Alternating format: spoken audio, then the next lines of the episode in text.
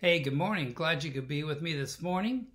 I do this every morning. Uh, there's something we put on YouTube and on Facebook and other places on our website. So uh, glad you could join us. If there are others who would like to uh, share this with, share with them, have them join us. We're glad to have them come be part of this and uh, get a little thought in the morning uh, for your day. So uh, today I want to talk about holiness.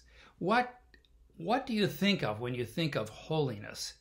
Um, perhaps certain images come to mind. We we don't generally say, "Well, this I am living the holy life." We we're a little, usually more humble about it. But holiness, something that God talked about, um, about holiness and being right before God and living a holy life. Well, uh, John White wrote in his book, The Fight, what kind of word images came to mind when he was thinking of the word holiness and what that was about. See if any of these kind of reflect what you think when holiness. I'm just going to read a short list to you. Thinness. Hollow-eyed gauntness. Beards. Sandals. Long robes. Stone cells. No sex. No jokes. Hair shirts. Frequent cold baths. Fasting. Hours of prayer. Wild rocky deserts. Getting up at four a m Clean fingernails. Stained glass. Self-humiliation. We tend to think of those for that are assigned to the monks or some of the mystics or martyrs, some of those people, and that's the kind of lives they live in, not the real world in which we live. Or that doesn't sound very attractive to me, does it to you? I, I don't know if I want cold showers like that. And, and I don't know, getting up at four a m, sometimes I have to. But usually I like a couple more hours sleep at least, get in, get. But perhaps, perhaps that's kind of the word pictures you get when you think of holiness.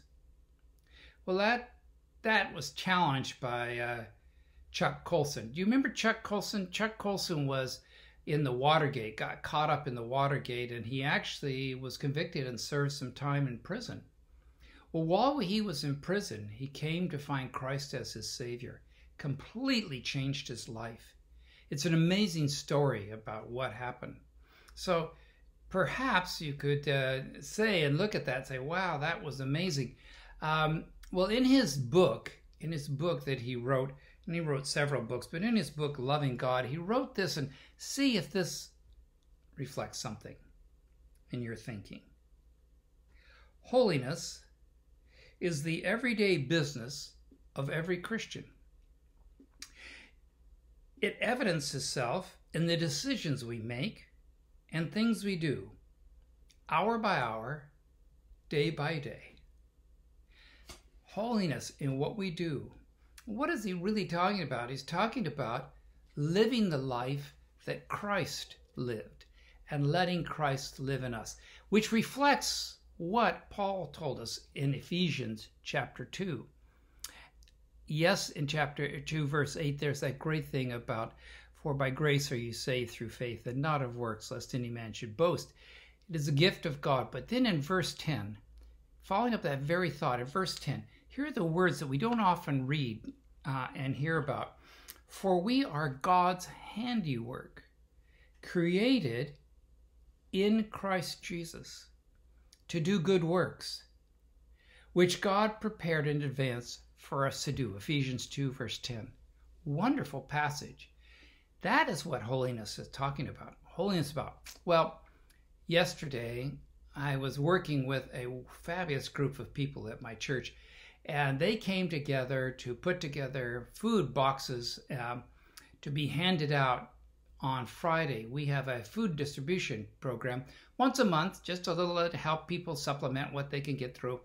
And people line up and they come with their cars, and we quickly load into their cars and go. Well, I was working with such a great group of people. They work so well together, and they were doing the work of God. You see, they were doing the work of Christ.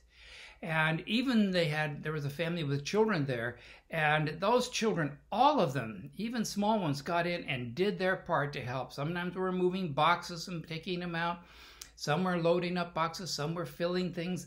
It was amazing uh, that children and the adults all cooperating together, pulling this together for a little over an hour and a half, putting together sixty-five boxes. It was amazing to see, and I was delighted to work, and I, and as I was watching this, I said, yes, this is the work of Christ in helping others.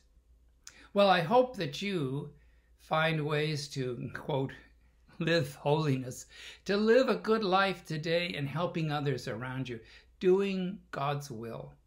It's a wonderful thing to do. That's my prayer for me today, and I hope it is for you. Let's pray. Dear Lord, I thank you that you have called us and created us to do the works of Christ, that we may be loving and caring for those around us.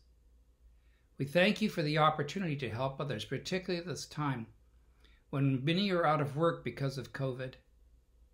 Yes, we're being careful. We're wearing our masks, but Lord, we ask that you bless us. Help our ministry to expand and to go to those who are greatly in need. Be with us today as all of us who are listening find ways to help others. It is a great and kind thing to do. It is the holy life to do your will. Be with us then in Jesus' name. Amen. All right, we'll see you tomorrow. Be Friday.